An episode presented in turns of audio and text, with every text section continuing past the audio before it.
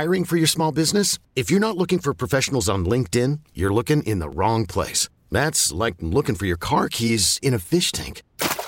LinkedIn helps you hire professionals you can't find anywhere else, even those who aren't actively searching for a new job but might be open to the perfect role. In a given month, over 70% of LinkedIn users don't even visit other leading job sites. So start looking in the right place. With LinkedIn, you can hire professionals like a professional. Post your free job on linkedin.com slash recommend today. Worried about letting someone else pick out the perfect avocado for your perfect impress them on the third date guacamole? Well, good thing Instacart shoppers are as picky as you are. They find ripe avocados like it's their guac on the line. They are milk expiration date detectives. They bag eggs like the 12 precious pieces of cargo they are. So let Instacart shoppers overthink your groceries so that you can overthink what you'll wear on that third date.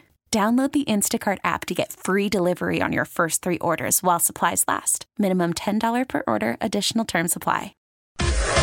Oh, there's a There was almost a- naked winner. Yeah. Uh, just Well, had something brand new from Hoda There he Kotb. there he goes. A new podcast. Where are, your, Hoda's new where are your clothes? Get What are you doing? clothes on. What are you doing? What is happening? Oh my gosh. Hoda. Hoda. Is that Al Roker, Hoda Kotb, and Jenna Bush Hager uh, during the Today Show yesterday as a streaker runs live behind them on camera That's so iconic. at 30 Rock? This is hilarious. Because here's the thing. Okay, so I'm going to share a little tea. Good morning. Welcome to the Morning Beat, Good by the morning, way. Good morning, honey. Uh, AJ and your girl Michaela here. We have a great show planned for you, but I got I, we got to we got to cover this because Yeah, it's hilarious. So years ago, I hosted a national talk show called Hollywood Today Live yeah. And we did it from the corner of they say Hollywood and Vine. It was technically Hollywood and Argyle, but in the in the first floor of the W Hotel in Hollywood, uh, they built a big uh, glass front studio. All the walls are glass, very modern, right? And the thought process was we would host our show live there five days a week, and it would be like the Today Show. Well, cool, except for there was no budget. So we didn't have security. And I can't even tell you one time we were live on the air and somebody took a dump outside oh while we were live on the air. And I remember I remember them talking in our ears and we can't just go to commercial and we were like leaning to our left to try to like hide the person in the background like don't react to it. Don't react. Just lean to your left. Lean And into I can't tell you how many days we would walk into that studio, and unfortunately, homelessness is a major issue here in Southern California and Cal- in Los Angeles in particular. How many times we'd walk into the studio and they'd have to like either clear a homeless person from our stoop, or um, how many piles of human feces were outside of our studio. People would pee on the glass All right, walls. honey, that's They would have to disgusting. cl- This I is mean, not the way to open a show I understand, but I'm gross saying the Today. Show just went through it yesterday, and I can Well, relate. honey, it was a streaker. He wasn't out there taking a But number I'm telling two. you, live TV with glass walls, anything can happen. And our producer says there's a studio here that we're going to get to use from time to time. That just uh, they just finished the renovation. It's gorgeous. Oh, you It's down- guys, we're rich. it's downstairs. It's very fancy, right? And we want to go down there from time to time and record our show just for a different energy because when you're stuck in a studio with no windows, it can be a little bit unnerving. And that's where we are now, right? We're losing our minds. Justin goes, Well, too, too bad because we got there's a problem downstairs because there's glass there's glass everywhere. And I said, Justin, he was also concerned about the streakers. Yes. That's what he was nervous also about. Also we're a radio show. Yeah, nobody can see that. Also, nobody our can see it. So type also of known show, as we would be the only one seeing that. Uh, I'd put it on Instagram live though. A for thousand sure, percent. yeah. we should do some like play-by-play about it. Remember the time that I man showed me his genitalia at Starbucks? All right, so that listen was to fun. me. I was in New York, and uh, listen, it's to be fair. There's not like a lot of places to go pee if you're walking around Times Square.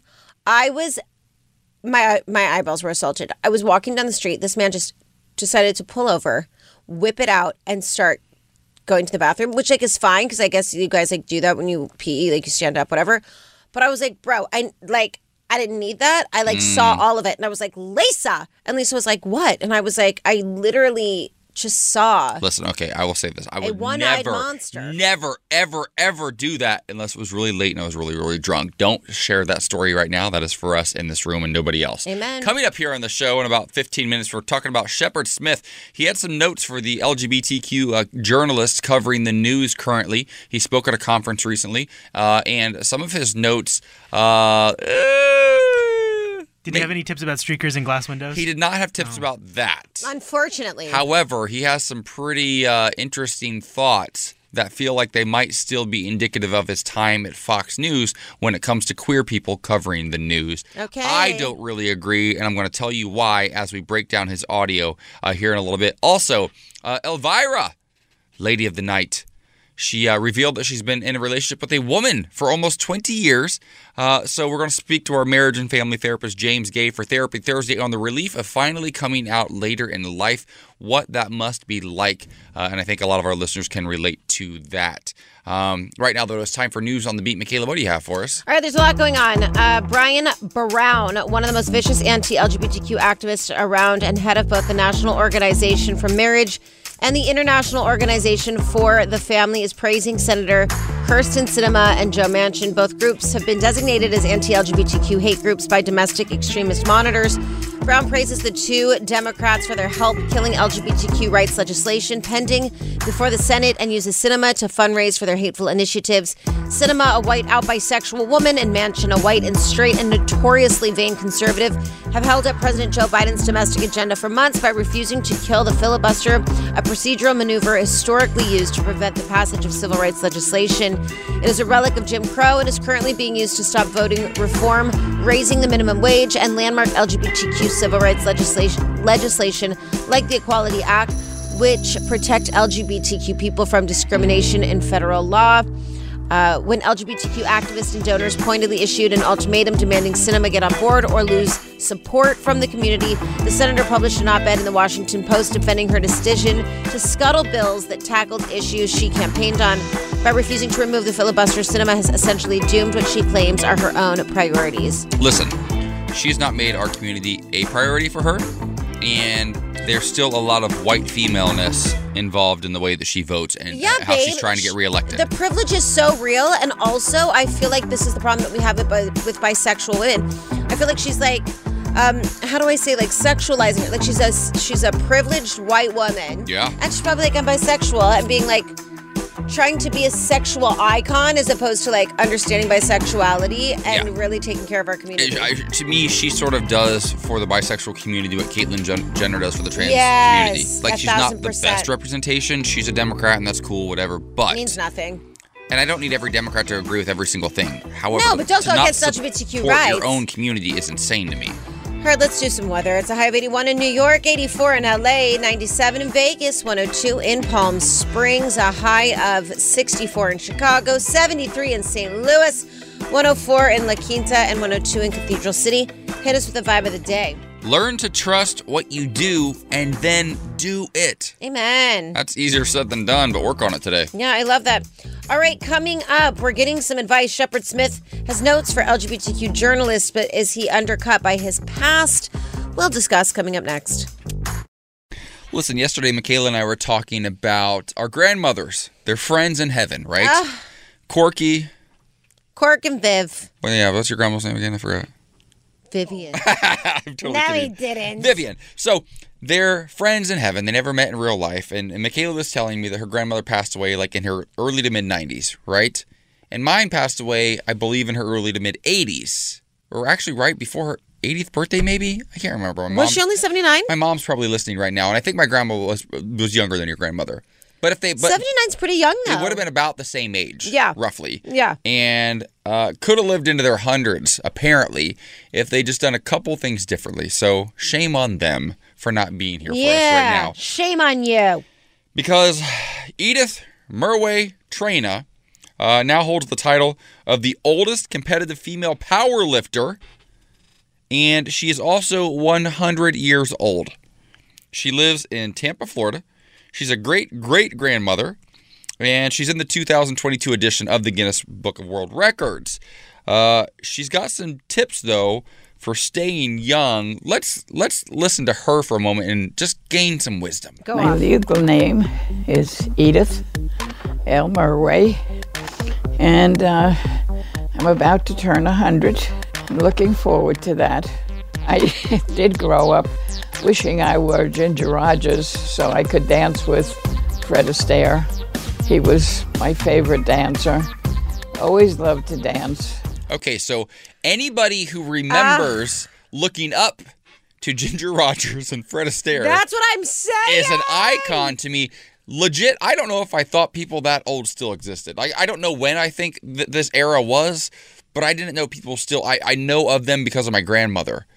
But dang, a hundred years old. But also, not only a hundred years old, she's a power lifter. Yes. Like people that are 25 can't power lift. She she lifts 150 pounds That's incredible. as a hundred year old. But how are her bones still going? Well, she. Do we have audio of her telling us why? Her daughter. Her daughter does. Her daughter's going to explain to us how her mom has been able to go this hard for this long. make it make sense. patient. She's very she's fun. She likes to do things. She plays mahjong. She loved to line dance. She loves parties. Well, beyond parties, you know what her secret weapon is? What? Martinis. That's the guy. Got it. She Say says she, no she more. has daily vitamins and nightly, nightly martinis. Um, Wait, what? First of all, I think what I what I'm hearing is this woman is playful. We've been talking about this so much lately. She plays games, she dances, Yep. she enjoys life.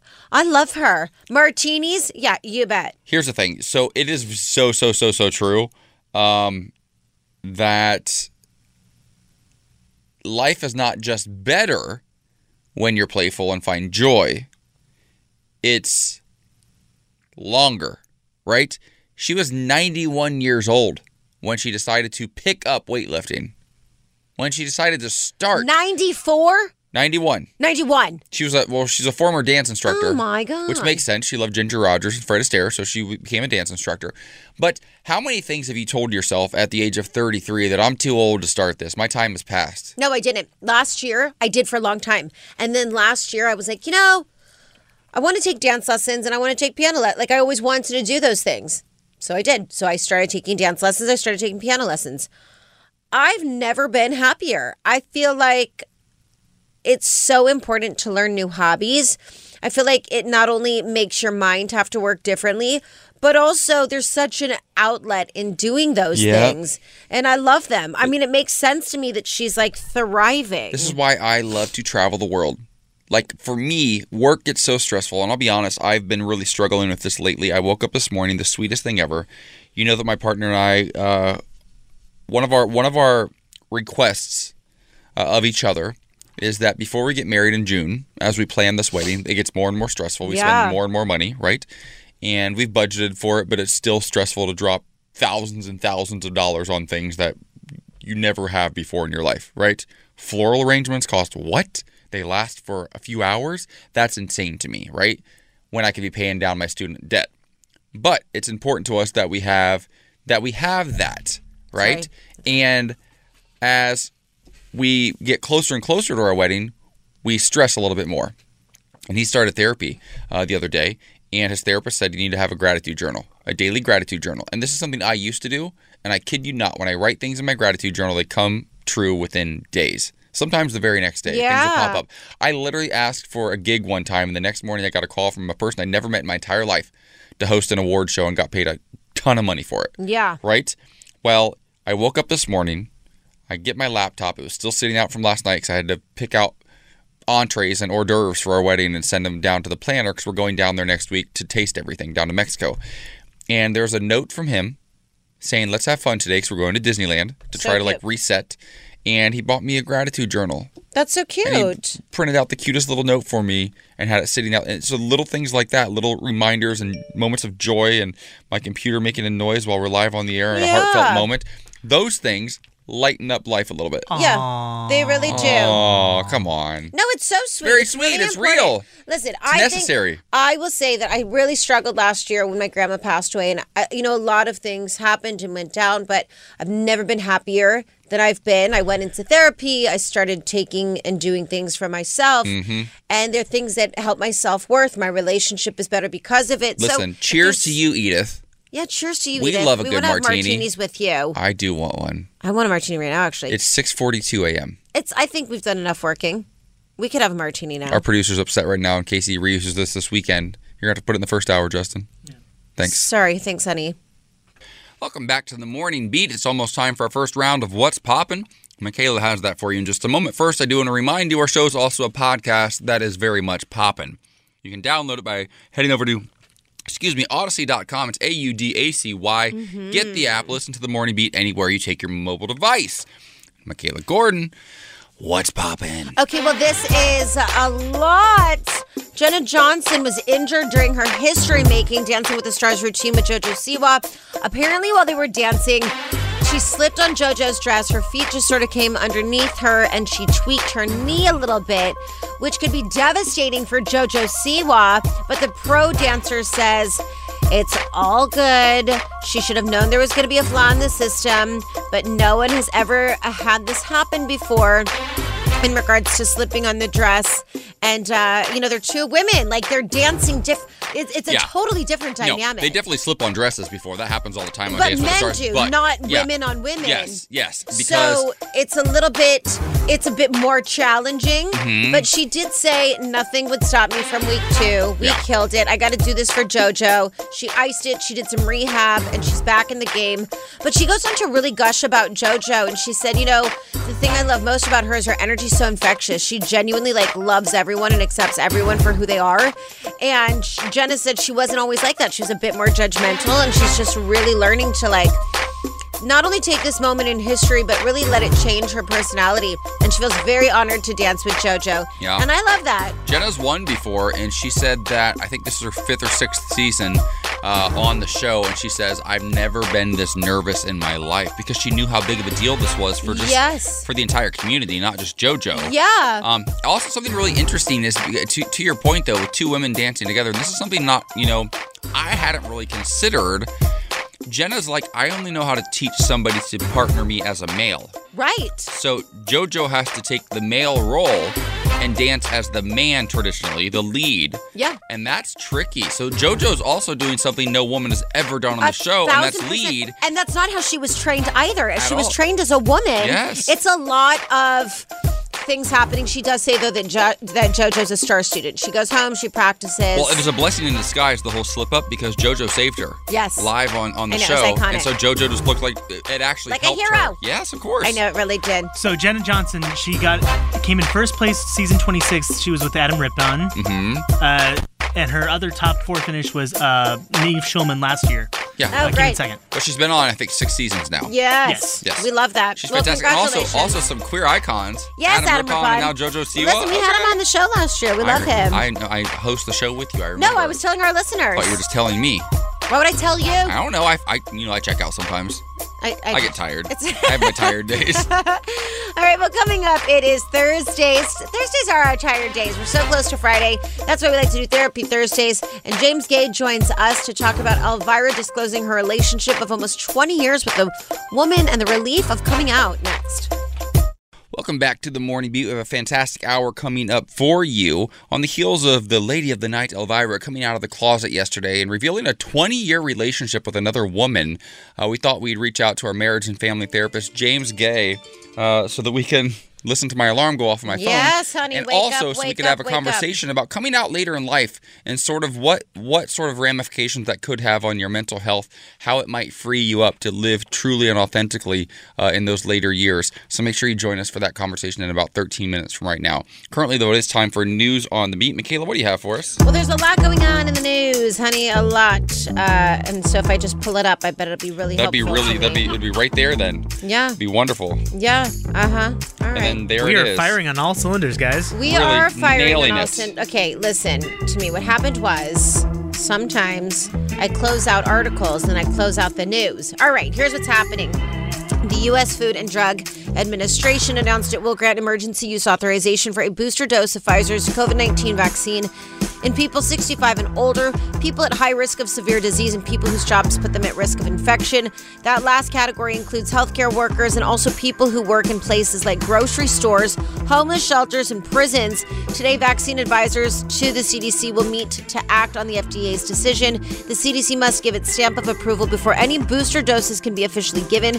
Third doses are already approved for certain immunocompromised people. A member of the CDC's vaccine team said yesterday that finding findings from several studies show vaccine protection against COVID 19 does wane over time, especially for older people. I'll tell you what, though, I uh, had to have a meeting with my plastic surgeon yesterday, and he had both vaccines. He got both doses of the vaccine and still got COVID. It's a very rare. Uh, it's not such a rare thing. People are really still getting it. It does, however, help. Uh, he was not as sick as he could have been, but really take care of yourself and look into that booster. Hey, Michaela, how early were you for that meeting? Uh, Jay. Okay. But uh, I'm, I'm talking about yesterday's meeting. Oh, I was on time. Oh, good job. It was perfect. Good Oh, job. so oh, well, well, did you have a martini again? Yeah, I had two, Nice. and I enjoyed every bit of it. You're Was gonna it live same like that old lady. Uh, different bar. Well, we sat at a table. I was didn't sit at the bar this time, where people felt bad for me. And then also people realized he was a flaming homosexual, and so they were like, "Oh, she did not get stood up." I feel like there was so much happening yesterday for me. Okay, in other news, Brian Brown, one of the most vicious anti-LGBTQ activists around, and head of both the National Organization for Marriage and the International Organization for the Family, is praising Senator Kyrsten Sinema and Joe Manchin. Both groups have been des- designated as anti-LGBTQ hate groups by domestic extremist monitors. Brown praises the two Democrats for their help killing LGBTQ rights legislation pending before the Senate and uses Sinema to fundraise for their hateful initiatives. Sinema, a white out bisexual woman, and Manchin, a white and straight and notoriously vain conservative, have held up President Joe Biden's domestic agenda for months by refusing to kill the filibuster, a procedural maneuver historically used to prevent the passage of civil rights legislation. Um, and it's just pretty terrible when LGBTQ activists and donors pointedly issued an ultimatum demanding Sinema get on board or lose support from the community. The senator published an op ed in the Washington Post defending her decision to scuttle bills that tackled issues she campaigned on by refusing to remove the filibuster. Sinema has essentially doomed what she claims as are her own priorities. Here's the thing about our democracy. I'm just going to break this down for you if you haven't been paying attention for the last 400 years. This is what it is, right? It's racist. Our entire system was built on protecting cis white straight men from losing power. That's it. It's why two senators from Montana have as much voting power as two senators from California. It's why Hillary Clinton can win by 3 million votes and still lose. So even white men as terrible as Donald Trump can still have some control. Yeah. It's why the filibuster exists. It's why you can have 59 senators vote for something and 41 vote against, and those 41 still win because of the filibuster. It's set up so that not too many minorities gain access to power Yeah. so that we can maintain the status quo. That's right. all it is. It's frustrating. Okay, well, let's get into a little bit of weather now. It's going to be 102 in Cathedral City, 102 in La Quinta, 61 in Cleveland, a high of 64 in Chicago, 99 in Phoenix, 88 in Miami, 102 in Palm Springs, 97 in Vegas, and 84 in LA. Now, give us a vibe of the day. You have to trust what you do and then do it. Yeah. Trust yourself. All right. Coming up, somebody who trusted herself, Elvira, as she disclosed her relationship of almost 20 years, finally with a woman. The relief of coming out. We talk with James Gay coming up next for Therapy Thursdays. Hello, darling. It's me, Elvira, Mistress of the Dark, the sassy lassie with the classy chassis. Oh, thanks for bringing me into your home. Now, when are you going to clean up this dump? And put some clothes on? Jeez. Or don't put some clothes on, whatever you want to do. don't. That's Elvira Cassandra Peter- Peterson, uh, Lady of the Night, uh, who just recently, uh, in her memoir, came out as being in a relationship with another woman for almost 20 years. Yes. I'm talking this woman, Cassandra Peterson, is now what, 50 years old or 70 years old? I'm so sorry. Uh, Is she 70? yeah, she's been. She looks fantastic. She looks amazing. She's been doing this for quite a while. She was also in a marriage to a man for 25 years Mm-hmm. uh, back in the day. So she's sort of experienced it all when it comes to relationships and here to help us uh, sort of navigate what it's like and the the cost benefit analysis of coming out at this age, this stage in your life is our marriage and family therapist, James Gay. James, thank you so much for joining us. Do we have James? I'm here. Yes. Sorry, we lost you for a moment. Thank you for being here. Um, no worries. So listen, coming out at any stage of your life is tricky. What's the difference for somebody who's coming out at age 70, having been in the public eye for so many years, married to a man for 25, who's been in a relationship like this woman has been now for almost 20 years? Um, Talk us through what you've experienced or how you've sort of helped maybe clients you've worked with who come out at different stages of their life and how it differs from maybe coming out at 18, 19, 20 years old. Oh, absolutely. Yeah. You know, I mean, I think we need to put this in the context of how things have been in, you know, the recent past, even 10, 15, 20, 30, 40 years ago, that society at large were, you know, even more um, egregious towards LGBTQ people than they are now. It's still obviously happening now with legislation and, you know, especially towards our, our trans siblings and, um, you know, certainly a lot of biphobia in our community and stuff. But, you know, it's it's in the context and it really holds society at large responsible for creating an environment that's toxic and what has been really, really difficult for people to come out. Mm. You know, it's it's um, something that when we do, as you know, she's expressing in her new book, um, it's it's freeing, it's liberating. You know, it's showing up more fully and authentically as who she is and embracing it. And that just generally feels better, but it's also got to be safe enough for us to do so. Well, I think what's iconic is she's Elvira, the mistress of the night. She was known for her like large breasts and being uber femme. Um, yeah. And I think that there's just not ever been a lot of that representation. For me, I'm like gagging and I love it because yeah. she was like this seductress to the male community. And she's uh. like, psych, I'm with women. Um, how does that change society and how does that benefit women uh, like me? Yeah, you know, I mean, I think it just demonstrates that we are three dimensional creatures. We don't fit into any, you know, box. We're not a, a, a, homogenous community. There are, you know, very wide differences within every single minority. And so these stereotypes just don't always fit, often don't. And that's the brilliance, that's the rainbow colors of who we are. And when we allow ourselves not to try and fit into anyone's particular box or projection of who we're supposed to be, then we're liberated to be who we are. Are there themes that you found with those? You know, we're talking to marriage and family therapist James Gay right now. Are there common themes that you talking to clients who are in maybe the process of coming out or considering coming out um, are there themes that are just universal? They're the same whether you're 20 years old or you're 80 it doesn't really change too often in your expert opinion well, I, I, there's something called circles of disclosure that I think is quite common amongst you know various different age groups when they come out, and that's really coming out to other people that are like us, whether that's at you know online or on an app or in a bar or wherever we might meet someone that's like us. Um, you know, because we know that they're that way, they're hopefully going to treat us in a similar fashion.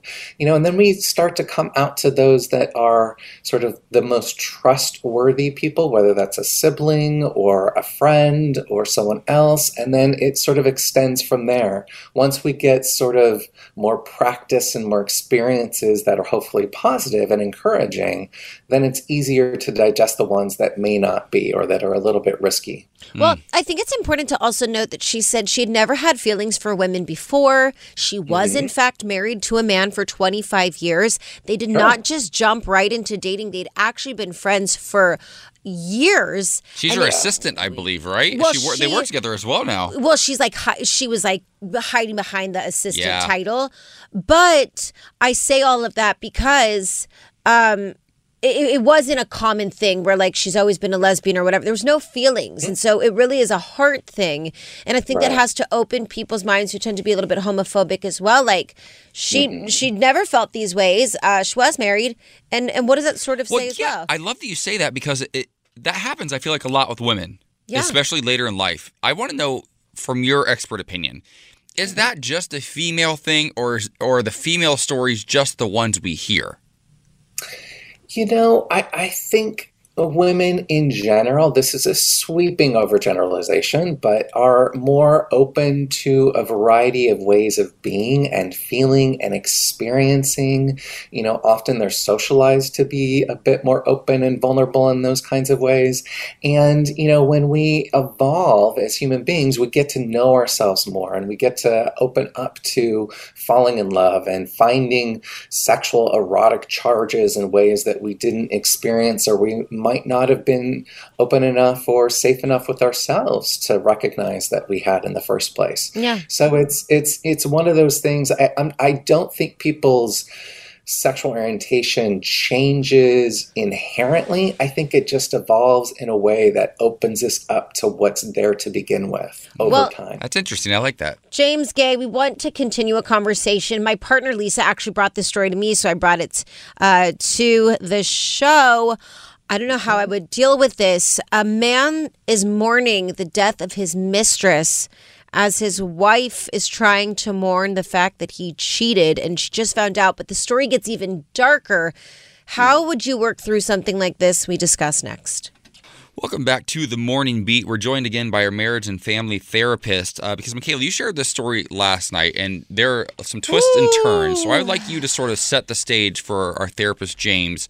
And then, James, we need you to fix it all. All right. All of it.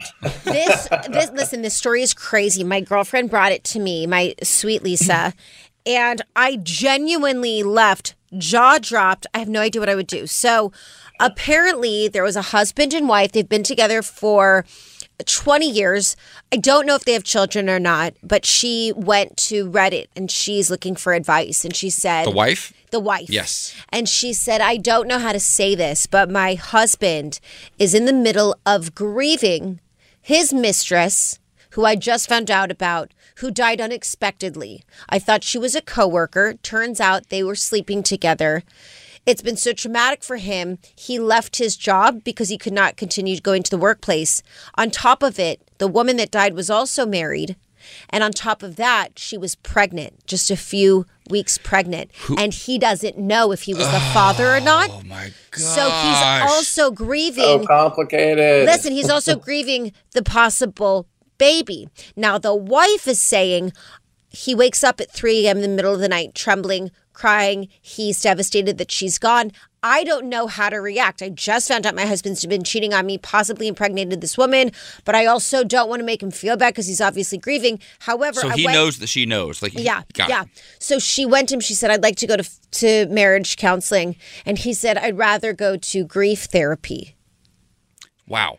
So, So- when I talk to my therapist weekly, I feel like I have a lot to unpack. I feel pretty all over the place. This is a lot. This is so heavy, but this is a real story. What do you do? Yeah, it's it's really really really complicated, right? Because there's all kinds of things going on. You know, it's in in uh, what I was reading that you sent as well. It says that you know there's he he told her that there's no reason for her to feel jealous or threatened Because um, she's you know, dead. That's what he said. Because she's dead. She doesn't need to feel jealous. Which I think is completely unfair of an expectation. It's like don't feel your feelings about something you just found out about that's shaking our worlds, that's causing all this grief and, and discord in me. You know, I think that's completely unrealistic. And, you know, I also understand and appreciate that in the midst of grieving, whether the person, you know, someone's, uh, you know, the extramarital affair or whatever, uh, died or just there's a breakup, there does need to be a grieving process that takes place. And, you know, my recommend- re- recommendation for both of them would be to have them each be in individual therapy to work through the stuff that's obviously going on that they can't necessarily show up and be there for each other in the ways that they'd like. And eventually, sooner than later, do the couples work to focus on, you know, what's going on, where they're at, what they want, do they want to continue or not, those kinds of things. Because it's just, there's so much going on that's hard to unpack in this situation. I don't know that how I would be able to handle this because here uh, here's my issue. This tends to be my problem in life, right? I'm the eternal optimist. I always try to make things better for everybody around me, oftentimes to the detriment of my own happiness. And I would be the type God forbid this ever happened to me. I'd be the type who would try to comfort my partner and put my needs aside for a while, but I would be just falling apart on the inside. Do you think, for the sake of the woman in this, is is is it possible that the best option is to just separate herself from him for a while while they all sort of do their own thing, or are they going to therapy separately and still going to bed together at night? Yeah, that's that's uh Good question. And so much of it is context dependent and, mm-hmm. and where their limits are. Are they able to handle this and still be there and show up for each other in that way? Or is it just too much for them to, to, to go through together at this time? And do they need that, you know, trial separation or a little bit of space in their relationship?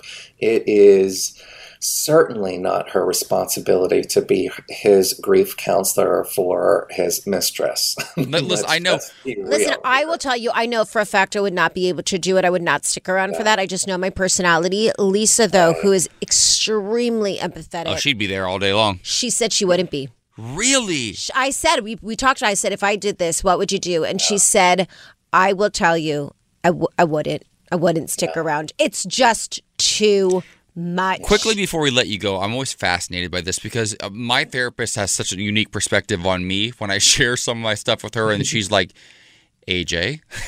Because I'm really hard on myself sometimes. She's like, Where are you getting this narrative? Where's that coming from? Because I never said those words to you. She told me about the word, uh, what was the word yesterday where I put something off onto my therapist? I forget the word. She used it, not deference, but transfer. Some, what is it? Projection? No, but I transferred something, an emotion, onto my therapist that really had nothing to do with her. And she Yeah. says it's very, very common. Um, Transference. transference, yeah, counter- transference, yeah, that was actually the word. Yeah. So I, it's interesting to me. Do you ever, as a therapist, do you ever hear stories and you're like, "Wow, I got to really dig deep to help this person because that's a lot." Oh, yeah. I mean, sometimes it is, uh, you're hearing things that could potentially be vicariously traumatizing to the therapist to begin with. Anyone that's hearing a traumatic experience or something that is emotionally evocative can incite those types of feelings and responses in us. And so we need to be really mindful and careful and doing our own work and, you know, like breathing through it and grounding ourselves in the midst of being there Yeah. for someone else that's going through a, you know, hard time like this. Hmm. Well, D- James Gay, we appreciate you so much, our marriage and family therapist, for joining us for Therapy Thursdays. Now, coming up, this is so exciting. You'll never guess which rising gay icon will be playing Joan Rivers in her biopic. It's me. So, thank you. It's almost time for another round of What's Poppin', and I love this news so much. Mm-hmm. It involves one of my icons, Joan Rivers. You know, I got to meet her a few months before she passed. I actually spent a day with her daughter Melissa and Joan on the set of Fashion Police at E, and I was doing a story for Hollywood Stay Live. It's a show I used to host over at Fox, and I got to shadow them for an entire day. And the stories I heard about Joan from her team, who'd been with her for decades, and the, the kindness and professionalism with which Joan carried herself was such an inspiration to me. We lost her too soon, but we're getting a little piece of her back, Michaela Gordon. What's poppin'? Well, this is incredible. I love Joan Rivers, uh, and you'll never guess which rising icon will play her in her biopic, but it makes so much sense. Star of Mrs. Fletcher, Kathryn Hahn has announced her next project, and it is playing the iconic role of comedian Joan Rivers. Perfect casting. Fabulous casting in a new Showtime limited series titled The Comeback Girl. Listen, I would say that I I worked with Joan Rivers' main writer when I was in the Trump Family Special, and I played Melania. And he was so brilliant, and he said that she was so brilliant. And I felt this time to Joan Rivers, and I was like, "Oh, I just feel like I love her so much. So I feel like protected of of her mm-hmm. comedy. Yeah. And I feel like this is amazing. I'm so happy they went with such a seasoned actress, such a funny actress, and they didn't give it to somebody kind of like newbie. Like Kathryn Hahn's been in the game. It, you know what it sort of feels like, and I don't want to be rude because it's not a big deal at all. But the way that they gave the role of of a funny girl to Oh, um, Beanie F- Feldstein. Beanie Feldstein. Yeah. I, I didn't I didn't see book smart, so I don't want to speak on it. But I will say that Kathryn has been in the game hustling for over like 20 years. She's so funny. and this is such Well, a and the good music we came in with was uh, her sort of theme music from WandaVision, which put her into a different stratosphere. Like she just was so fantastic on that Disney Plus show this last year, got so much acclaim, and I love when somebody gets what they've earned. That's what I'm feeling. Do you know I'm what I mean? She's it. earned it. Earned it. She's played And so many different Joan roles. Rivers. Iconic. Oh, that's a good one. You know, though, uh, there was a comment underneath this. Yeah, when she was the rabbi in Transparent, she was showed such a serious side of herself as well. She's Mhm. just wonderful. Uh, but there was comments, and somebody wrote, "Since Hacks is a thinly veiled depiction of Rivers and deals with more or less the same kind of career crisis she had in the '80s, this seems a bit redundant." Do you agree? The career wait, career crisis. Say that again for me. I'm trying to understand that. A comment that was made below this article said, since Hacks, the television show, is a thinly veiled depiction of Joan Rivers and deals with more or less the same kind of career crisis Joan Rivers had in the 80s, this seems a bit redundant. Do we already sort of have a show like The Comeback Girl Well, I? I don't think so because I mean you could say that that that Hacks is then just a remake of the comeback with Lisa Kudrow. I mean that the comeback story is as old as time. People love that. Totally. And also Listen, I've written the show 17 times, my comeback. It's called Starred for Life. You can see it on YouTube. also I think sort of something inspired by a famous person or a character is very different than something based on the life of. Yeah, I agree. I want to see Joan Rivers. Yeah, I agree. Because you can you can you don't have to pull any punches then. You can Yeah. be like, this is actually what happened, and this is fascinating because I guarantee you, her real life is more fascinating than anything you could ever make up. A thousand percent. All right, well, coming up, Willie Garson left a legacy for the community, but should it matter that he wasn't a part of it? We'll discuss next. Coming up here in about 15 minutes, as I hit my mic, Michaela, I did it. Did you hear me? Yes, I did, never honey. ever hit my mic. I did it today. Do you feel loved? I know, do you I feel do. seen and appreciated? I sure do, honey. It just happens. You know, the thing about mistakes is that they just happen, and sometimes you just have to go with it and let it be what it is. And your producer can have a meltdown, or you can just make Listen, yourself hey. like a drummer. ASMR is a thing. You know, there's Wait. people right now in their car just driving into walls because of UPD. They're not. Enjoy that sound. They hate that sound. They're absolutely not, honey. Here's what you got to understand, Justin Bernal. People love us. We're icons. We've been on the air for two years doing this shticky dicky, and Us they together, Justin. Us. No. We don't talk about the previous what host. to anticipate. they know I'm going to hit the mic and then I'm going to make a drum solo out of it. And if they don't, they have not been listening long enough, and they have not spent enough time spent listening. Eh. Well, you which know what is I have what to we're say to trying that? to build. Listen, you can laugh with us, you can laugh against us, you can laugh at us. We don't care as long Just as you're laugh. laughing. If you're not into laughter, go over to KNX or something. Yeah. Come on. Come on. It's who we are. People Let's in do Buffalo drum wondering what solo. the heck KNX They don't is. know. That's- Six, they have eight. eight.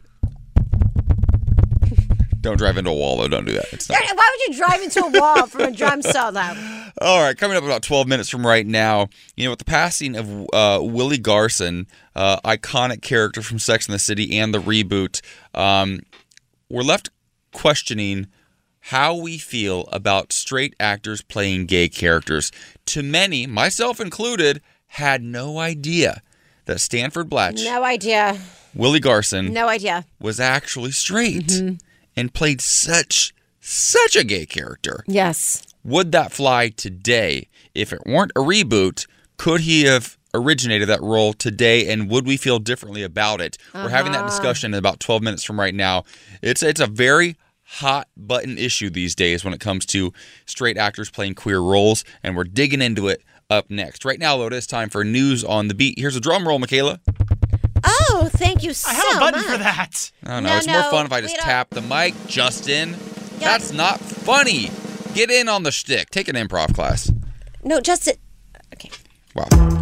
What do you got? Here we go. Brian Brown, one of the most vicious anti LGBTQ activists around and head of both the National Organization for Marriage and the International Organization for the Family, is praising Senator Kyrsten Sinema and Joe Manchin. Both groups have been designated as anti LGBTQ hate groups by domestic extremist monitors. Brown praises the two Democrats for their help killing LGBTQ rights legislation pending before the Senate and uses Sinema to fundraise for their hateful initiatives. Sinema, a white out bisexual woman, and Manchin, a white and straight and notoriously vain conservative have held up President Joe Biden's domestic agenda for months by refusing to kill the filibuster, a procedural maneuver historically used to prevent the passage of civil rights legislation. It is a relic of Jim Crow and is currently being used to stop voting reform, raising the minimum wage, and landmark LGBTQ civil rights legisla- legislation like the Equality Act, which protect LGBTQ people from discrimination in federal law. Uh, when LGBTQ activists and donors pointedly issued an ultimatum demanding Sinema get on board or lose support from the community, the senator published an op ed in the Washington Post defending her decision to scuttle bills that tackled issues she campaigned on. By refusing to remove the filibuster, Sinema has essentially doomed what she claims are her own priorities. All right, let's get into a little weather, shall we? It's going to be hot. Give us the vibe of the day. No, I'm just kidding. I'm just kidding. It's going to be a high of 84 in LA, 97 in Vegas, 102 in Palm Springs, 82 in Houston, 72 in San Francisco, 70 in Buffalo, 97 in Sacramento, a high of 102 in Cathedral City, and 102 in La Quinta. Now give us a vibe. I love slash hate you so much. Go on. Buffalo, Buffalo. Buffalo, New York. Do you want to know was you was in Buffalo? Well, I told you. You sure did. Now go and fix the vibe of the day. Here's your vibe. You have to trust what you do and then do it. Sounds simple. Put it into practice. Yes. Get out there and live your life. Trust yourself, honey. You only got one life. Just do it already. Whoa, that was inspirational. Coming up, Willie Garson left a legacy for the community, but should it matter that he wasn't a part of it? Uh, we're going to discuss next. To confess something, and I'm asking you not to judge me. Who am I to judge anyone? I had bangs in the 80s. Okay. I have cyber sex on the internet. And this would be the non judgment part? My name is Rick Nine Plus. No, you didn't. Rick Nine Plus. How sad is that? Actually, I think it shows a great deal of restraint. You could have been Rick 11. This is so sad. Uh, This is really interesting. We're talking about Willie Garson, who played played Stanford Blatch on Sex and the City, uh, and then also the reboot, which is still filming now for HBO Max, and just like that, uh, such an iconic role. Uh, a gay character really sort of changed the way uh, we looked at the gay best friend on television. Right? He was sassy in moments, but he was sweet and he was tender, and he wasn't the Mario Cantone, right? Or the Jack McFarland Yes. this mean, sharp tongued, witty, gay sidekick. He wasn't Mhm, that. mhm. He had those moments, but there was also more depth to, to him and more breadth to him. Yes. Interesting, though, that uh, Willie Garson, very much a straight man. And I never knew that. And apparently, uh, he made the choice to sort of just not really be very public with his private life, largely in part to the fact that he was playing such an iconic role on Sex and the City, which was a massive show at the time, right? Mhm. Uh, and still has fans around the world, millions of fans, myself included. Um, so it's interesting, and it brings up this conversation. Where where do we draw the line? When did it switch? Because we've been talking a lot about certain actors are saying, like Billy Porter said recently, um, I will never play a straight character again for as long as I live. Yeah. I will only play queer roles. Uh-huh. And some say only queer actors should play queer roles. And then we have talked at length on this show about, you know, okay, if we're saying that, are we also then okay with only straight actors playing straight roles? And that's where it gets a little bit dicey. Well, here I have a lot of a lot of opinions as I usually do. This was what 20 years ago. Like it wasn't the same like it is today. Today we're saying we need that queer representation. Sure. 20 years ago, we weren't having those conversations, and I think that he did a, an amazing job Mm-hmm. Well, th- depicting a gay Yeah, I think we were saying we needed the representation of queer characters, But we didn't not say they needed played by queer actors. Right. Yeah. And actually, the conversation 20 years ago probably would have been well, that's the art of acting. Yep. You're playing something that and, you're not. and also on the heels of the 10th anniversary of the repeal of Don't Ask, Don't Tell, Uh-huh. you kind of took what you could get at the time. Right. And at the time, at least having some queer representation, even if it was played by a straight actor on a screen, Was sort of enough. was a huge step forward, Yeah. right? And which is kind of how we accepted Don't Ask, Don't Tell. Well, at least they can stay in the military as long as they stay quiet. Another iconic character comes to mind: The Devil Wears Prada. Remember Stanley Tucci? yeah. Oh, Take oh, a listen. Yeah. yeah. God, yeah. She's on her way. Tell everyone. She's not supposed to be here until nine. Her driver just text message and her facialist ruptured a disc. God, these people. Yeah. That I can't even talk about. All right, everyone, gird your loins. Gird your loins. Gird your loins. Listen, I think it's very funny. I also think this, um, and this may come off as sounding privileged, and uh, and I can and I can take that. I think what we're seeing now too is that we are so set on giving diverse and queer representation and making sure that people that never had a voice are able to uh, be in film and television, and they should. We're watching people who still also want to audition for roles and do things not get them simply because they don't have enough tattoos. Like it feels like it's almost gone to an extreme now. Do you know what I'm right. saying? Well, I think we're we're finding what we're comfortable with, uh, like the sort of leveling off. Um, and in in Stanford Blatch's case, you know, just being on a show that debuted in 1998, by the way. God, was that it? Sweet and subtle and openly gay. Season two, episode 12 was sort of an iconic moment for his character. He went to an underwear only cruise bar to meet a guy. Now, if you're not from the community or if you're of a certain age, that might seem kind of crazy to you. That Yeah. might seem like it's unrealistic. But for those in the know, it's a pretty accurate portrayal of a gay sex venue. And in his experience, the way he portrayed that character was very sweet and very sex positive. And this is way before sex positive was really a thing. You know, Kim Cattrall, and I wish she were on the reboot, and she is not. Samantha Jones is not going to be part of the new reboot. But what she did for not just women, and I think for gay men as well, with her sex positive sort of approach uh, to dating in that era, still holds true today, and it's actually more common today than it was then. So, Mhm. so his character was part of that revolution, and I don't know that I believe that queer roles should only be played by queer actors. I don't know that I'm fully on board with that. No, I I've never think, been. I think that if you're playing, um, for instance, Harvey Milk, I love Sean Penn's depiction, but I wish a queer actor would have played that role because Harvey Milk is a, re- a real person. Now, characters that are created and made up, a little more leeway there. But I do have a hard time seeing straight actors play iconic gay leaders and thought think like provokers that have actually passed on. It's a little different for me. Maybe I feel like Hilary Swank played a real role of a uh, trans man uh, in Boys Don't Cry. Um, and I thought she depicted it perfectly, beautifully. It actually changed.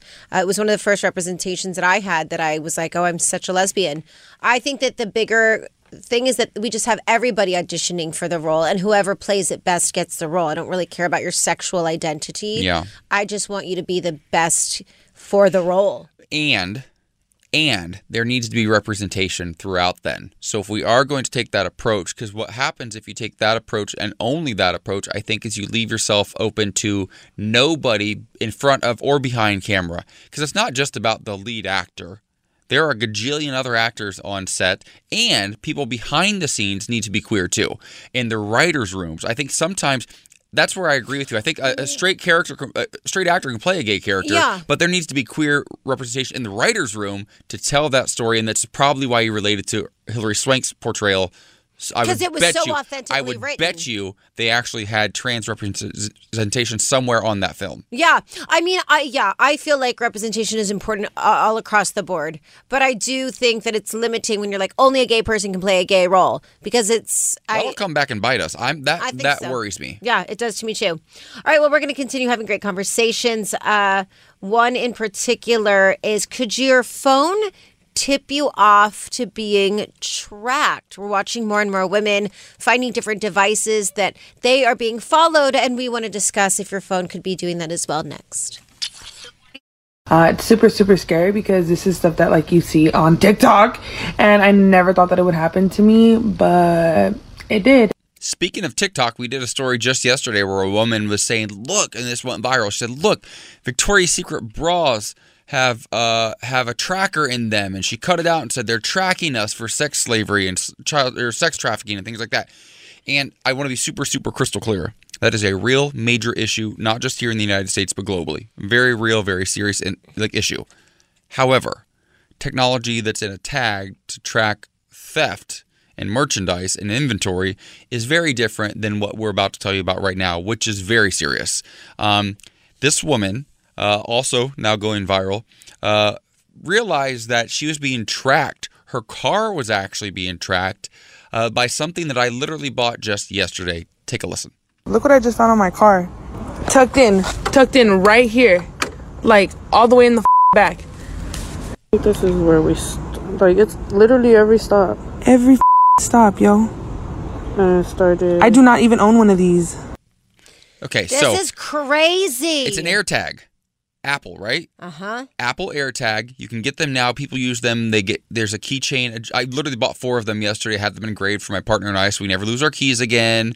And you can put it in your bag, your gym bag, your backpack, something that you want to always know where it is. So then you can just track it from your phone. Super easy, super simple, right? Seems like great technology on the surface, and it is if used properly. But as with everything, there's a downside as well because she found this tucked behind her license plate. That's wild. As a woman, Michaela, because I'm not really, I'm six foot five, I'm a grown man, I can handle myself. Not that that doesn't mean I couldn't get myself into some trouble.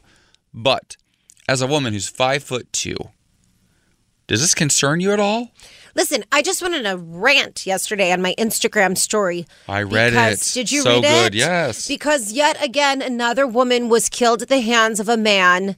Uh, domestic abuse. She was so smart. She was so beautiful. And look, I have to say this I'm not a man hater.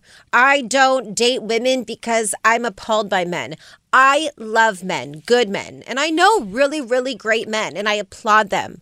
But I am begging them to start standing up even in a bigger way for women because you'll never understand the fear of me waking up in the morning it's still being dark outside and just walking from my driveway to my car and being on edge at Mhm. all times. I'm scared. I'm scared in the dark. I'm scared walking my dogs. I'm scared since the whole pandemic happened because people have gotten even crazier. I was getting gas the other day and this guy came up to me very aggressively and I just have to be on the lookout. Whether you're a 5'2 woman, which I am, or 5'9 like Lisa, you're you're still unfortunately not strong enough to overpower a man if he chooses to get physical with you. Mm-hmm. And Unfortunately, sexual abuse is a real thing. Statistically, it's shown that one in three women, one out of two women, will be sexually harassed in some way. I don't know if I've ever met a woman who's not been uh, sexually I don't know harassed. one. I'm sure they all have. yeah, I, Every I, woman. I don't know one that I actually. and we just sort of like accepted as society, Yeah, or we have and it's like, historically. no, it's not okay. And then now this, you're tracking women. And Well, she explains further what what actually happened. Pretty much the story time is that I was hanging out with my cousin's girlfriend. She was the only one that was riding with me in my car. And next thing you know, she ends up getting a notification to her phone, which is this one right here. This is how we literally found out because they told us. Like you see, it literally says first seen at 7:34. So that's pretty much when they first put it on my car. And then it says play sound, which is what I did. And then this is what I heard. This is what I heard, and this is how we were able to like detect where it was at in my car.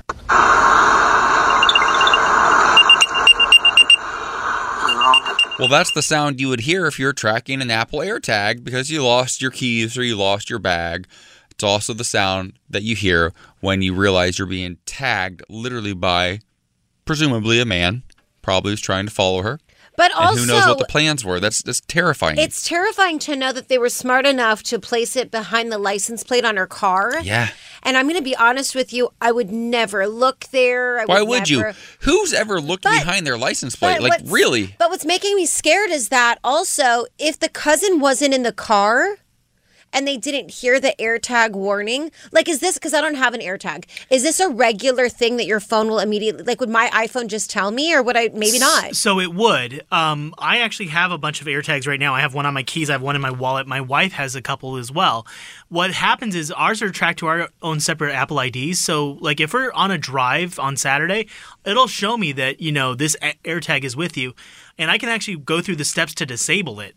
If, if it's not one that you recognize, and there's also a number associated with it, so there are ways that How people can find thin are they? Can you show me? Because I ordered some yesterday and I have no idea I mean, what to expect. They're like the size of like a. They're thin enough to go in a wallet though and not make it too bulky. It's a little bulky. They look Yeah. like That's little because I lose my wallet all the time. You- well, oh, I mean, look, I will just say that I, you know, men probably get scared, but women get really scared. And I can't say it enough. If you are a man, it's, you know, even Brian, our, our program director, uh, really was wonderful this week in regards to just like the workplace and me being a woman. And I appreciated that. But I think that if you're a man and you can have the opportunity to step up, you always stand up for me, which I appreciate. but you got to start like helping us and protecting us and like not normalizing that like oh well would they get raped they're Listen. scared to walk to their car Listen, I was raised by all women. My grandma, my mom, my sisters. I was raised by strong women. I would do anything for women. I probably, I'm very much a cis, cis gay man, but I probably identify more with women and feminine characteristics in some ways uh, than most. And so I get it I, as much as I can get it. And this is insane. And yeah so, ladies please be careful yes, and men do better. Support women. Yeah. All right. Well, coming up. Oh my God, this feels like a lifetime ago. Tiger King. Remember that show? Well, Tiger King 2 is coming back to Netflix, and we've got all the details next. Welcome back to the Morning Beat. It's time for another round of What's Poppin', our last of the day, actually. But if you missed the other ones, you can listen to them by downloading the Audacy app at audacy.com and listening to the Morning Beat as a podcast anywhere you take your mobile device. Please go do that after Michaela tells you what's poppin'. All right, baby. Well, get ready, all you cool cats and kittens. Netflix has announced Tiger King 2 is coming to Netflix. Wait, what? I know. It's very, very exciting. Directors Eric Goode and Rebecca Chaiklin told the story of Joe Exotic or Joseph Maldonado Passage, who kept tigers, lions, and other big cats in Oklahoma. Uh, the docu-series, as we know, explored a murder for hire plot against Carole Baskin, a woman who ran a facility called Big Cat Rescue. Uh, now Baskin has been able to finance her battle through the fortune she inherited from her late husband, who disappeared under mysterious circumstances. Uh, but then she went on to do Dancing with the Stars, which sort of opened up this very extreme. How, how would you say like people were like she's so guilty so she kind of went back into hiding then she hit social media again she's been all over the place Listen, Um, I'm gonna tell you. So you know, I host a podcast literally called "Confess Your Mess." Yes. You were on the the pilot episode of it. You're fantastic. We have a new episode out today with our uh, friend, actress, and comedian Cornelia Stradwick. She's hilarious, and our production company, part of their like sort of like dream guest list is Carole Baskins. I love it. They're working on it. They want her on the show, and they want her to come on and confess. I'm like, you guys, this is such a pipe dream. She's not going to confess anything to That us. That would never happen. There's no way. But also, equally, she could. She might. She's wild. I, she loves the spotlight so much she might just reveal. she loves the We should, try, spotlight we should try to call her. she loves the No, I don't want her. I know I want her on my podcast, Justin, yeah No, I'm saying call Joe from prison. and also on this show. Joe, Tiger King from prison. That'd well you know he's going through a divorce Yes. his man left him honey and Dylan left. He was all gung-ho that trump was going to let him out before trump got out of office He had a he had a limousine waiting outside the prison that day. Remember? Yeah, he had Thought he was a gonna get pardoned. truck that had Donald Trump and Joe Exotic free me, and it did not work out in Joe's Well, listen, favor. the way things are going with Mike Pence, if Donald Trump runs again in 2024 and Joe Exotic gets out by then, I mean, what a duo. I mean, Talk what a about du- reality TV duo made in heaven. I mean, come on. All right, well, coming up in our final hour, can you be stereotyped by a haircut? One woman is crying after paying $300 and walking out of the salon, the salon looking like a Karen. I one time walked out looking like a mushroom, so I understand her pain, and we'll discuss next. Welcome back to the morning beat in our final hour before I hit the road and head down to Disneyland in Anaheim, California. Haven't been there in years. It's my first trip since the pandemic. Uh, my friend is coming down from Northern California. She bought our tickets. She's so kind. Uh, she has. Uh, we have our masks ready. She has rapid test ready for us to meet us at the gate before we go in. We're going to be as responsible as we can be, but try to have some fun because we've all been working really hard for way too long. So uh, thank you for that intro music, Justin. I can't wait to go down to Disneyland. Justin's also got me set up on my Disneyland app, so I know what to do, when to do it, and how to do it. Uh, so I appreciate that.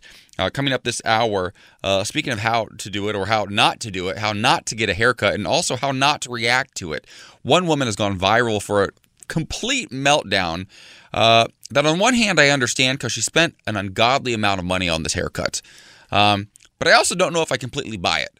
People are calling her the latest Karen. We have the audio. You have to hear it to believe it. It's coming up in about 13 minutes from right now. So make sure you stick around for that. And then we're going to wrap things up with Tell Me Something Good, as we always do. We have a couple inspirational stories for you that are really going to warm your hearts so you can have a wonderful day, just as I will as I celebrate my life, my love at Disneyland. Can't wait to take my fiance. It's only a second time ever. He's I only ever been once. I love it. And we documented it on YouTube. If you want to go watch it, look it up online. Um, right now, Lodo, it's time for news on the beat. A couple Democratic senators uh, with some odd bedfellows. Yeah. Michaela, what do we know? Well, Democrats are nervous about expected Republican pushback in the Senate over the debt ceiling instead of facing up to GOP resistance leading up to the mid October deadline. Some Dems are considering lengthy, laborious legislative methods to pass a measure to raise or suspend the debt ceiling without Republican help. If the U.S. were to default, the government would have to limit its spending, and that would spell real consequences for millions of Americans. Social Security payments and the next monthly child tax credits could be delayed, and food stamp recipients could be left waiting for funds. A default also could set off a recession that would wipe out millions of jobs and erase about $15 trillion in household wealth. A report from a financial services company writes Okay, I had to have a grown up conversation with my partner yesterday because we're looking into buying a condo. We're like doing grown up stuff. So she. Can you turn this down a little bit, the, the news music? Thank you so much. Thank you so much. So she, we were talking about debt, whatever, and I just, I wanna, I Debt, wanna, whatever. debt, whatever. I just wanna understand, like, who made this rule of money? Like, just print out more money. Why isn't it that simple? oh simple? gosh, you don't understand inflation. uh, no, I don't. You can't just can't you can't just print more money. It has to be backed. It's very very complicated. Something we're never going to explain to you here. You know what we should do? We should call Ryan Vickery next week and have a couple. We had a couple I mean, conversations we I, need to have. I would love to because I, although like you guys are very realistic and like logical to me, it does not make sense to me. Like backed by what? Like who made these rules? Like who woke up and was like, this has to be the rule? Just print more money. Like well, it's interesting to me that you're okay dropping money on certain things like hair, nails, things like that. Yeah. And that makes perfect sense to you. We always So find that sense. budget. But when it comes time to like adult purchases, you're like, I don't like it. Trash the whole system, start over. No, no, no. I make big purchases. I make purchases in my health. We're making purchases on a home. It's very important to me. But I, in general, just don't understand.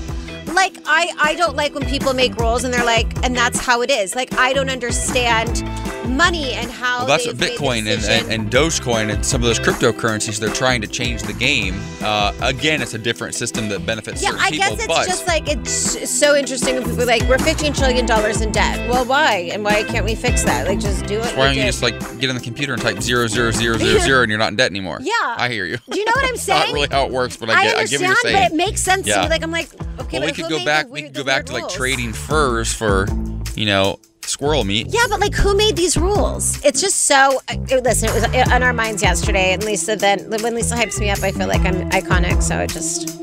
We'll talk to, to Ryan. You're going to take it. down the system, aren't you? Yeah, I yeah. Got it. Okay. Uh, in other news, Brian Brown, one of the most vicious anti LGBTQ activists around and head of both the National Organization for Marriage and the International Organization for the Family, is praising Senator Kyrsten Sinema and Joe Manchin. Both groups have been designated as anti LGBTQ hate groups by domestic extremist monitors.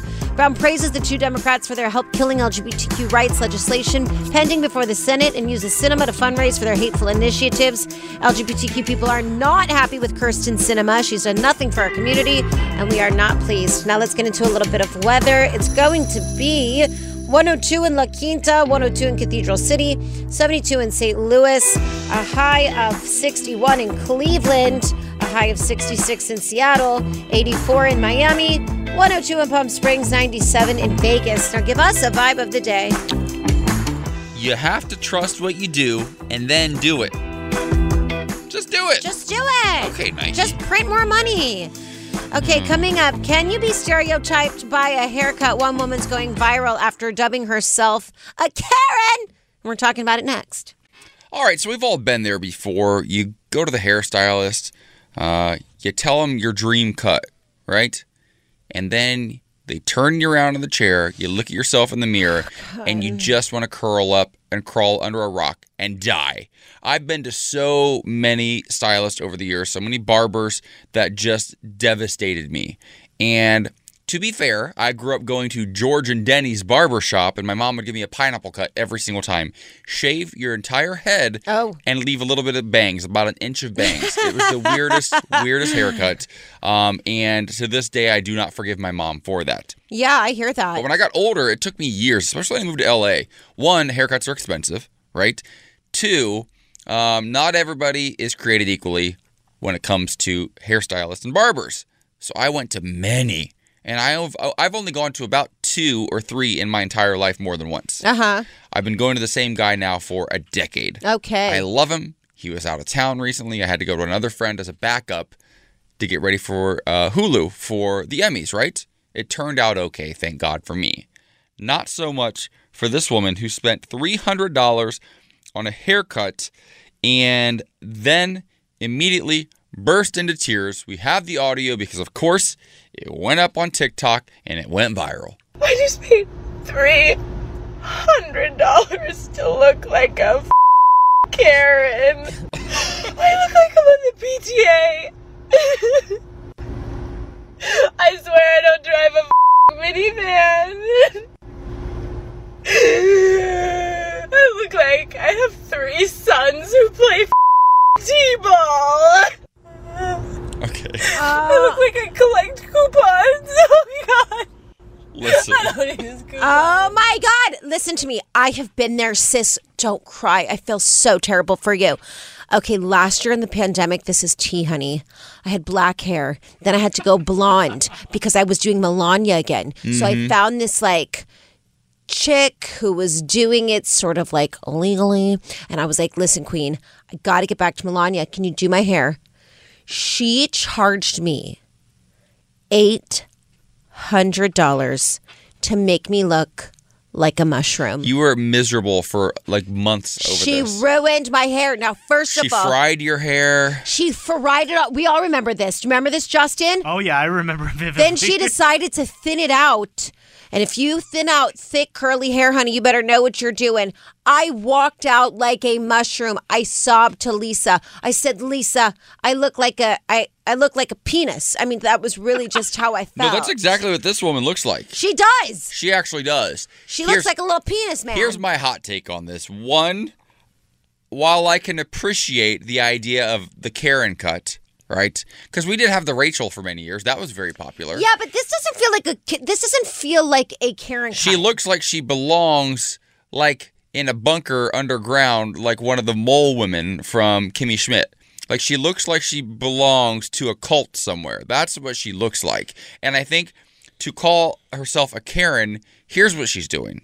And I'm just going to say it right now. Say it. She's trying to go viral. Yeah. That's all this was. That was scripted. I don't believe her. I don't believe her for one second. I think nowadays it's so easy to try to get stuff to go viral on TikTok, and she's like, "I don't, I don't use coupons." Well, maybe you should. If you're dropping three hundred dollars on a haircut, sweetie, and you end up looking like this, maybe you do need to look into Also- coupons. and also, no shame, no tea towards couponers. This is not the Karen cut. The Karen cut is Jon and Kate plus eight. Yes, yes. That the is duck the butt, Karen cut, the honey. duck butt on the back. Yes, you have the long the front, swoop down the front with the really the streaky highlights the back. and the spiky in the back. Amen, I tell sis. You, 80% of the women women where I come from still have that haircut. A thousand percent, and some of them just pull their own hair through the caps, Mm. highlight it themselves. was like I used to get mine done like that in 1999. That's my point. That is the Karen cut. You know what? This one's shameful. they tried to cut my mom's hair like that a couple times. I said, "Mom, you got to let it grow. Let it grow. Don't do it." And she would always style it let it downwards because it's just terrible. And listen, I'm sorry that your hair looks that bad, but Sure, you look like a penis, but you don't look like a Karen. but now you're loki famous. Yeah. Cut my So- hair. So there's that. Cut my hair. I'll cut your hair. I used to. Can I tell you this though? What? Speaking of pulling through a cap, one time when I was in college, this is a random tangent. My friend Jenny, she wanted to get highlights, and I said, "Oh, okay, that's great. I support that." She goes, "Well, it's really expensive," and I was like, "Well, how much?" And she told me it was like a couple hundred bucks, and I was like, "Well, I can do that." She's like, "Really? You know how to highlight hair?" I said, "Of course." She was like, "I got my hair foiled, AJ, not pulled through a cap like you," and I'm like, "Oh, I know how to foil." I'm so Michaela right now. And she's like, Really? I'm like, Yeah. So I went to her sorority house at the University of Toledo and I got blonde and red. she had God. brown hair. Oh, God. I was gonna Oh, bleach God. and then I Oh, was gonna put red over top of it. I foiled her hair. Mhm. I pulled chunks of her bleached hair into long antenna like strands Yeah. with my gloves on, put red dye all over them, and wrapped them like tubes, antenna tubes. What happened? She looked like Medusa, and then it was done. And low key, it wasn't that bad. I was gonna say that doesn't sound But I horrible. didn't. I didn't do like a little weave situation like a normal foil would My be. Though. mom worked at Supercuts, and you couldn't tell me anything, honey. I tried to cut Lisa's hair in the pandemic. I said, I know what I'm doing. and then what happened? a bald spot later, she was not. Pleased. and I came over and I cut it a second sure time to save her. Yeah. So there's that. All I'm right. a wonder gay. You are a wonder gay. Hmm. Let's go to Supercuts. Tell me something good. Let's do it, Michaela. Let's let our listeners enjoy the rest of their day. Some positivity in their hearts and minds. We're going to head across the pond for this one. Jolly old London. I don't know why we're not playing Spice Girls I know. right now, but I don't know what. what here we Justin. are. Never learned. Flash, London Calling. Come on. Never London No, calling. Justin. It's a gay radio Nobody knows- station. nobody knows we what are this is, queer Justin. people who love Spice Girls. All right, here we go. Anyways, uh, several new LGBTQ themed uh, train stations are being unveiled across London's vast network of underground stations to celebrate the city's queer community. I live for this. Uh, the TFL Transport for London said Londoners will be able to see these 10 new Pride roundels, I believe they call them, um, aka the giant London Underground logos seen on the platforms uh, that you see at the stations, uh, beginning on uh, actually yesterday. It just started yesterday. Uh, the colorful signs were designed by the TFL staff and prominent figures in the capital city's community. Notable names include broadcaster and historian Tim Dunn, activist Mark Thompson, London's night czar Amy Lamé, museum curator Dan Vo, and designer Philip Normal. I want to say normal. Why? Why not? Oh, this is really fantastic. I know here in West Hollywood they did this a few years ago, where they started painting the crosswalks rainbow, um, and then they did the uh, um, the the painting down Robertson Boulevard Yes. during the height of BLM and Pride Month. I thought that was really fantastic, and Lady Gaga was there for that. Yes. that. I love when cities get behind their queer communities. I so. do. I think it's so nice. Yeah, so so important. Well done, London. I need to go visit now. Well done, London. All right, I have a great story for you. You do? This is I'm actually doing it tomorrow. Okay. A 13-year-old dog is now ready for his next stage in life. Uh oh. Now that he's had his bark mitzvah. Okay, wait, wait, hold on. A 13 year old dog is how old in dog year or human years? That's old. It says he's 13 years old in human years. Okay, so that's an old dog. Yeah, he's an old guy. Okay. And Ruth and Craig Ellenberg, if that's not Jewish or don't know what it is, celebrated the milestone birthday with their beloved dog Rambo earlier this month. The birthday took place on September 5th at their home in New Jersey. He uh, wore a yarmulke. He looked iconic. Uh, and they completed the full coming of age ceremony with prayers, candlelight, and bread, much like the traditional bar mitzvah that's held for boys who reach their 13 year old birthday. Take a listen. Baruch atah Adonai Eloheinu melech haolam hamotzi lechem bark mitzvah. Oh my gosh, not a, such a big boy. not a bark mitzvah. Yeah, they're That is currently empty nesters who dote on their pampered pup Well, while their uh, five kids are pursuing their dreams. obviously empty nesters. Yeah, obviously, maybe not. I'm having a bark mitzvah for Rocco. Okay, so here's the thing. If your dog is 13, it's roughly 90 years in human life. That's an old dog, right? Or at least he's 80. 13 in human years. I know, but he's like 80 to 90 in dog years. That means they missed the mark. They should have had his bark mitzvah when he was two Well, or two and a half. No, they shouldn't. When they had their sons who turned 13, they gave them a proper Listen, bar honey, we age differently. They missed out. I feel like he's converting. I feel like it's not a traditional bark mitzvah. I feel like he just converted late in life. no, I listen. He must have met a young lady or man that he really enjoyed, uh, and he's converting for, for them. First of all, he has a yarmulke on. Okay, he had a Torah. Like this man, this dog deserves what he got. Perhaps he met a schnauzer Oh, or a terrier. I wonder if he'll be in Fiddler on the Roof this year. What do you think the most full Jewish, dog is? If you, you're Jewish half, what do you think the most Jewish dog is? Hmm, this is such a tough question for Really? me. Because I know I'm like say Schnauzer makes sense. okay, that- that's a good one. Because I know like like white Midwestern Christians, golden retrievers or Labrador Oh retrievers day God, yes, yes. I'm gonna go with yeah. I think a Schnauzer. Okay. I think Rocco looks a little. Rocco's Italian. Rocco's very Italian. He's very Italian. Yeah. He looks like a Tonka truck. He's your Italian He's half. short Mhm. for his for his size. He's short for everything. yeah. He's Mhm. little. He's got strong muscles though. Yeah. You Uh, know that uh, my dog is hanging out with your dogs today. Your dog could be Jewish. My dog could be Jewish. Actually, I think your dog is Jewish. well, yeah. he's Kingston though. He's Jamaican. That's Ki- Okay, mm. I hear that. It's possible. And I'm listening to that. Okay, well, that's all we've got today for you. this Tell Me Something Good is brought to you by McDonald's. Any moment that can give you sweet relief is a moment to look forward to. Now, for a limited time at McDonald's, get a small McCafe pumpkin spice latte, hot or iced for $2. Prices may vary. It's Friday, yeah. It's Saturday, Sunday, yeah. Well, it's almost Friday. Justin. I know, but then you took me off guard by Spice Girls, which was an iconic move. Kudos to you. We have a great show for you tomorrow. Then we're going into the weekend, and I want the weekend. I really, really want the weekend. Take us out, Spice Girls.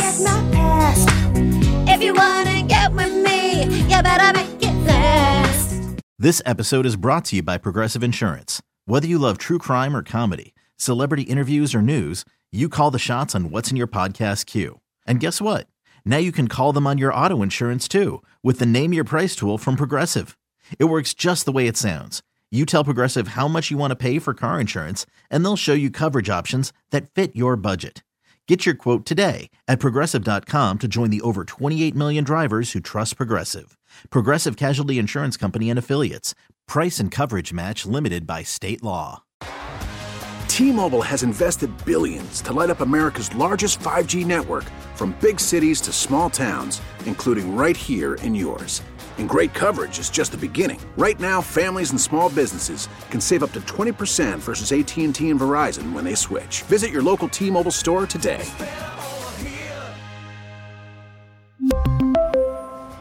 Plan savings with three lines of T Mobile Essentials versus comparable available plans. Plan features and taxes and fees may vary. vehicle's engine with a full synthetic oil change and save with Mobil 1 at O'Reilly Auto Parts. Purchase five quarts of Mobil 1 full synthetic motor oil and receive a $10 O'Reilly gift card after rebate. See store for details. With your Mobil 1 purchase, you'll also receive two times points during O'Rewards Bonus Points Month at O'Reilly Auto Parts. Oh, oh, oh, O'Reilly Auto Parts.